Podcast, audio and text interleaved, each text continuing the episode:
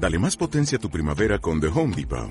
Obtén una potencia similar a la de la gasolina para podar, recortar y soplar con el sistema OnePlus de 18 voltios de Ryobi desde solo 89 dólares. Potencia para podar un tercio de un acre con una carga.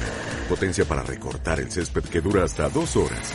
Y fuerza de soplado de 110 millas por hora. Todo con una batería intercambiable.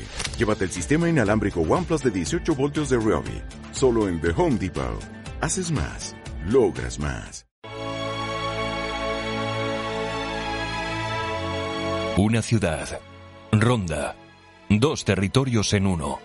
La serranía rondeña y el campo de Gibraltar. Unos personajes.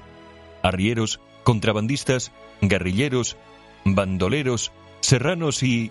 Un programa en Cope Ronda. Viajeros románticos. Con Faustino Peralta, cronista oficial de la ciudad de Ronda.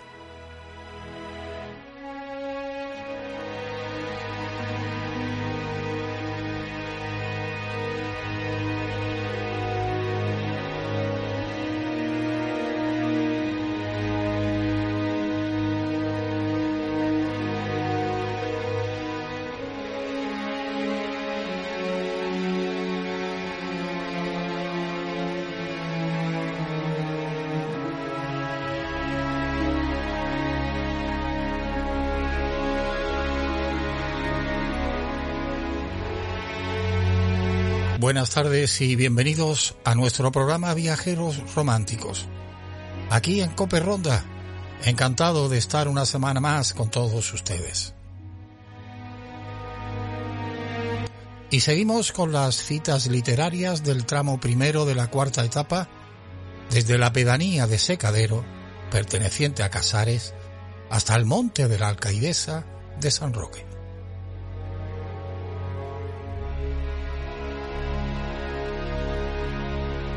J.L. Tasker. Fecha del viaje 1840.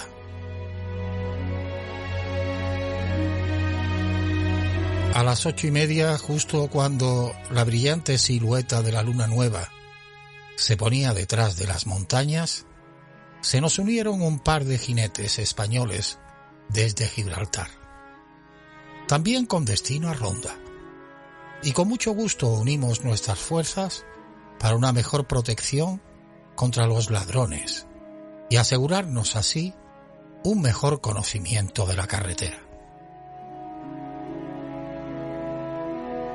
Habiendo dejado la costa alrededor de las 10, llegamos al pueblo de Sudarama, Sik. No sabemos de qué pueblo se trata. Y al río de ese nombre que debíamos cruzar. El camino en este lugar es un pantano continuo y el horrible cloar de las ranas fue todo lo que escuchamos, ahogando todos los demás sonidos.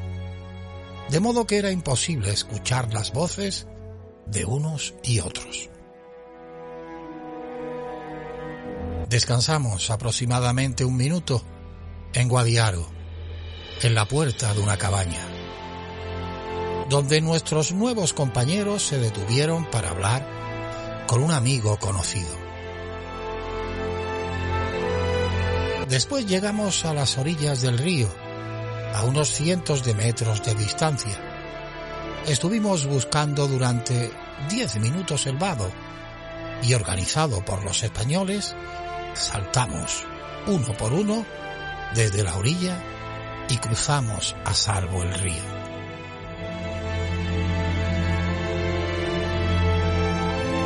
Una vez más nos desviamos por las marimbas, a derecha e izquierda de nosotros, hasta que a unas dos leguas y cuarto más llegamos a otro pequeño río que se intercalaba entre bancos de barro, precisamente donde comenzaron mis desgracias, porque mientras cruzábamos el lugar me quedé retrasado a poca distancia por causa de la inquietud de mi caballo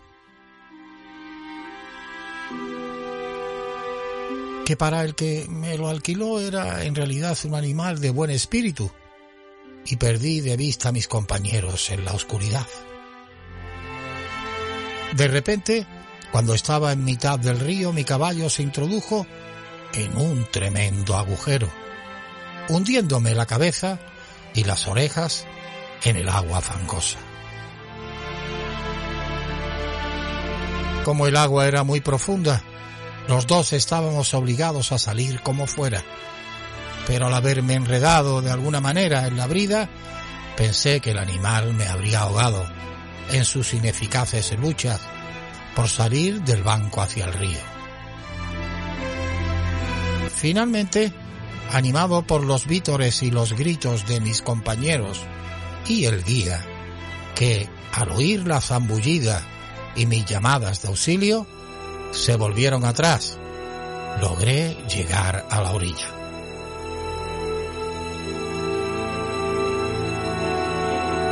Salí arrastrándome y me revolvía en pos de la ribera en la situación más miserable que uno se pueda imaginar. No había remedio para aquello, y aunque la noche era terriblemente fría, no tuve más alternativa que montar y cabalgar tan rápido como lo permitía la maldad del camino. Una legua más allá de la venta de nogales, en una miserable choza, me desnudé delante de un fuego desalentador, mientras mi ropa sufría un imperfecto proceso de secado.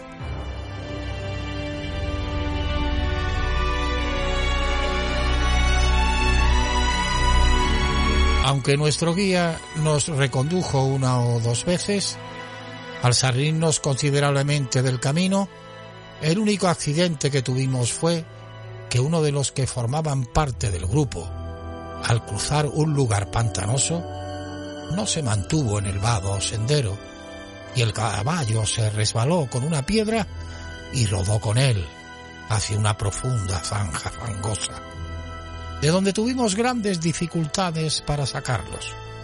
Al ver que ya no había nada que me detuviera en Gibraltar, me despedí de mi amigo y me embarqué a bordo del Delfín, un viejo barco de vapor español, hacia Málaga, a las siete de la tarde.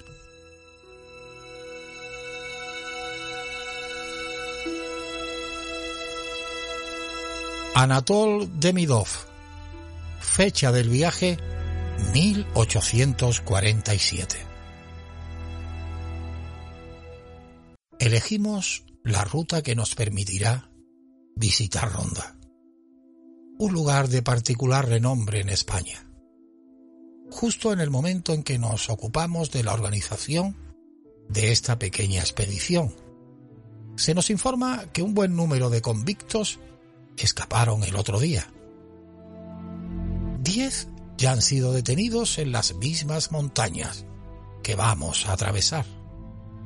El resto de la banda sigue siendo bastante importante como para tomar algunas precauciones de seguridad fuera de lo común. Hemos de cruzar una región conocida por sus peligrosas soledades, su austera apariencia y sus difíciles caminos. Vamos sin duda bien armados, lo suficiente para no temer un asalto, porque además nuestra expedición la componen nueve personas, con cuatro o cinco mulas de carga. Estas precauciones no desdeñan nuestra confianza en la policía local, que sin duda alguna no merece aquí ningún reproche, gracias a la activa intervención de don Melchor Ordóñez, jefe político de Málaga, que nos facilitó la maravillosa compañía de una inteligente institución, la Guardia Civil, organizada igual que la Gendarmería francesa, vestida a la manera militar. Pero la tropa, tanto de infantería como de caballería, merece el mayor de los elogios, más por el completo, conveniente y peculiar servicio que realiza.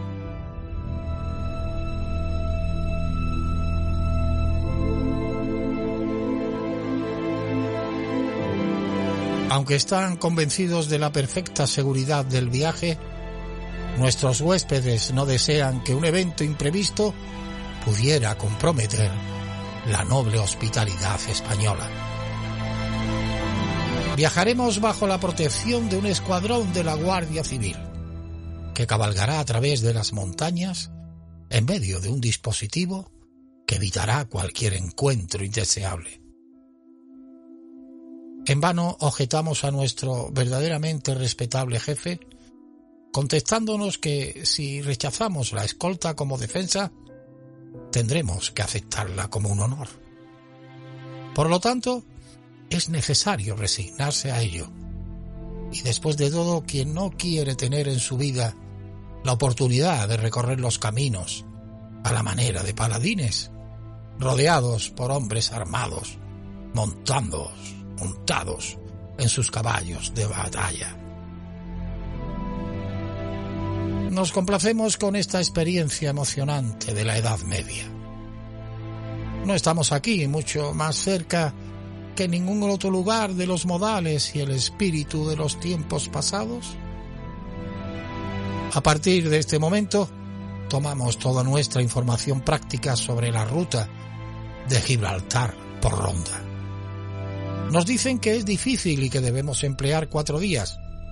Dos días desde aquí, en Málaga, a Ronda, y otros dos días desde Ronda a Gibraltar.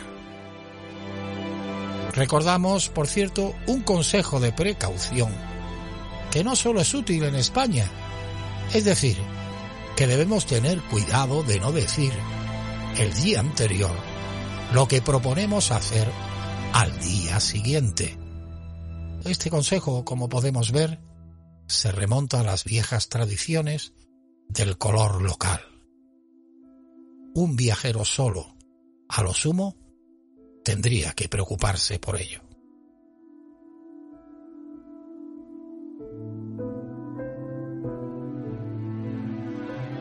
Nada es más hipotético, más arbitrario que el espacio designado en España para la palabra legua. Algunas veces atravesábamos este espacio durante poco tiempo, bastante rápido, en una hora pero en otras ocasiones parece como si el tiempo se detuviese. Caminábamos vacíos y el objeto o el objetivo del trayecto parecía que retrocedía. Esto es probablemente debido a la mayor o menor distracción que encontremos en el camino. También la dificultad, claro. Pero los arrieros son los guías más desalentadores a menudo responden a la misma solicitud tres o cuatro veces y de la misma manera. ¿Está muy lejos? ¿Todavía está lejos? Dos leguas. Dos leguas. Siempre. Dos leguas. Maldito sea el genio burlón, el contador maligno que una vez midió los caminos de Andalucía ciertamente tomó sus distancias en un vuelo topográfico, sin darse cuenta del alargamiento prodigioso causado por el entorno y el ascenso y descenso de las montañas. Para nosotros que los medimos con pasos contados, estas leguas de España las encontramos mortales en toda la aceptación de este consagrado epíteto.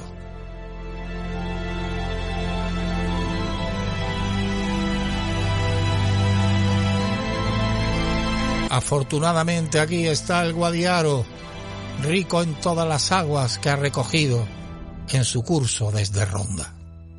Se presenta aquí con el aspecto de un ancho río, en calma y fluyendo silenciosamente sobre un bello lecho de arena fina. Dejamos en la orilla izquierda el pueblo, que lleva el mismo nombre que el río, y lo atravesamos por un vado de poca profundidad. De repente, en medio de la corriente se oye un grito de angustia, un revuelo general.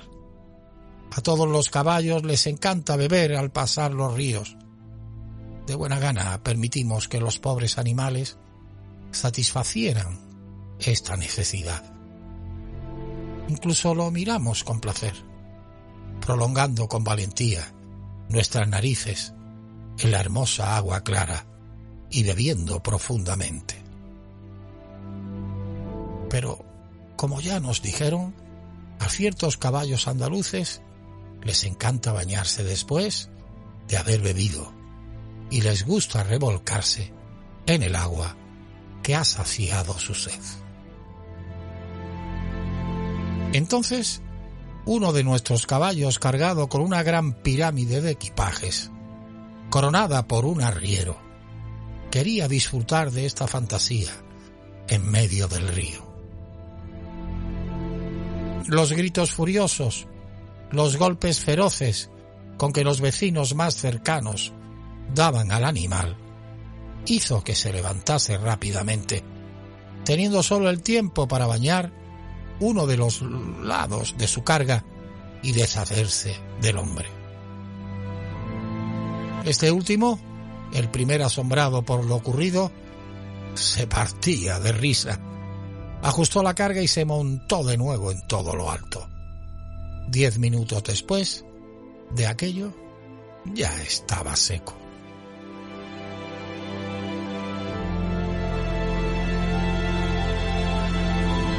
Jane Mayrick, fecha del viaje 1849. Nicolás era vecino de San Roque y allí vivía con su mujer e hijos. Naturalmente pensó que si nos retenía un día en su pueblo, recibiría el salario por sus servicios y por los caballos, como si estuviéramos viajando, y además estaría en casa. Un buen negocio, en suma. Con este plan en mente ya nos había previamente advertido, cuando salíamos de Gibraltar, que había un río entre San Roque y Gaucín, que con las últimas lluvias sería imposible de cruzar. Ahora que estábamos ya en San Roque, lanzó un segundo aviso, declarando que por el estado en que se encontraba los arroyos que acabábamos de pasar, quedaban pocas dudas de que era inútil continuar y que lo más sensato era detenerse. Le contestamos con tanta decisión un vamos, al menos habrá que intentarlo, que nos miró boquiabierto. En todos los casos no sacaríamos nada con esperar que las aguas del río siguieran creciendo y por la calle de después ya se va a la casa de nunca. Para evitarlo, echamos a andar con calma. No obstante, Nicolás no había renunciado a su propósito, claramente enmarcado dentro del carácter hispano de no se puede, sin que añadiera otras artimañas. Cuando llevábamos recorrido la mitad de la distancia entre el río y San Roque, nos encontramos con un hombre caminando a pie, con el que Nicolás se paró, charlateando largamente en andaluz.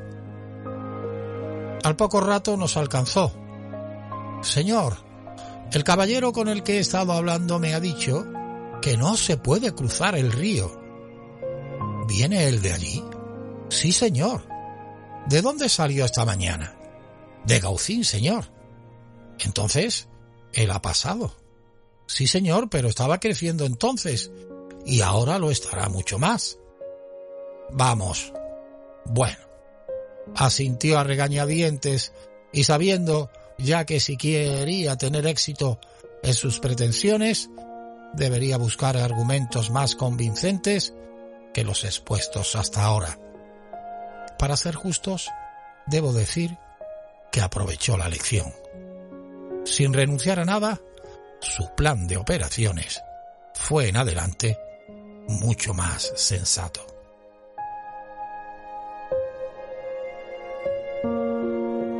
Y agotamos nuestro tiempo de hoy, nos vamos. Continuaremos en el próximo programa, no nos falten. Ya saben que pueden volver a escucharnos o recomendarnos a través de los podcasts del Facebook y página web de Cope Ronda o a través de las plataformas de iBooks, Spotify y Apple. Podcast Viajeros Románticos. Sean felices, cuídense mucho y como siempre, disfruten de la vida.